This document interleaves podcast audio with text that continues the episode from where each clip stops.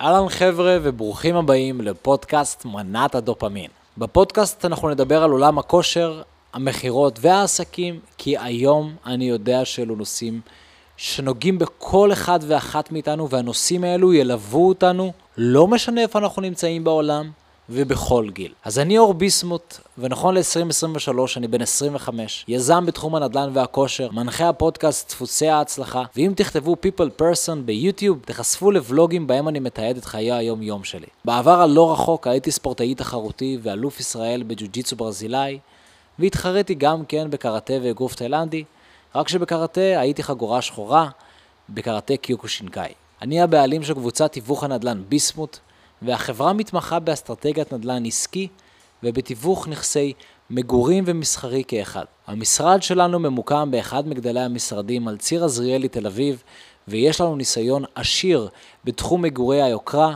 התעשייה והלוגיסטיקה, ליווי משרדים והייטק, מסחר ומרכזים מסחריים ונכסים מניבים. לשמחתי, הייתה לי הזכות לתווך את אחד הפנטאוזים העיקריים במדינת ישראל בסכום של למעלה מ-140 מיליון שקלים. אני זוכר את תקופות הארדקור של הספורט ואני זוכר שכל אחד מהמאמנים שלי בסופו של יום חתר לאותן הנקודות.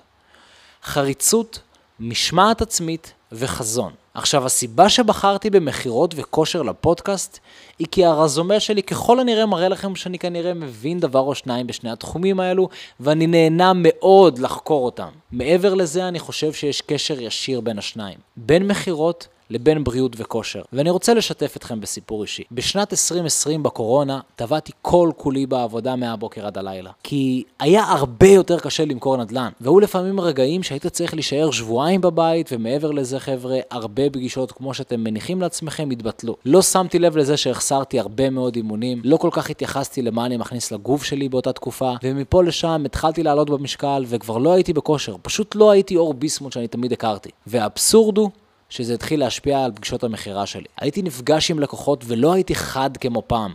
לא הייתי רעב להצלחה כמו פעם וויתרתי יותר בקלות. כשהחלטתי לחזור ולקחת את עצמי בידיים, רציתי לראות קוביות ולרוץ חצי מרתון. שלושה חודשים לאחר מכן ירדתי מ-25% שומן ל-8% שומן, רצתי חצי מרתון והיקף מכירות הנדל"ן שלנו רק עלה ועלה. השילוב של הכמה חודשים בודדים האלה גרם לי להיות מסופק יותר מאי פעם, ומאותו רגע הבנתי. השניים האלה, כושר ומכירות, מבחינתי תלויים אחד בשני, ואני דוחף את שני התחומים האלו לקצה כמה שרק אפשר. כי מכירות וכושר פוגשים אותנו בכל מקום בחיים ולכל החיים. אני כולי תקווה חבר'ה שאחרי כל פרק שתשמעו, ישתחרר לכם מעט דופמין שיגרום לכם להעז ולפעול בחיים, כי אנחנו פה לסיבוב קצר. אז לסיום, אני פשוט מאחל לכם טוב בכל צורה ודרך שתפגוש אתכם בחיים. אז יאללה, בואו תעברו לפרק הראשון, ואם נהניתם, אני יותר מאשמח שתדרגו בחמישה כוכבים את הפודקאסט. נתראה.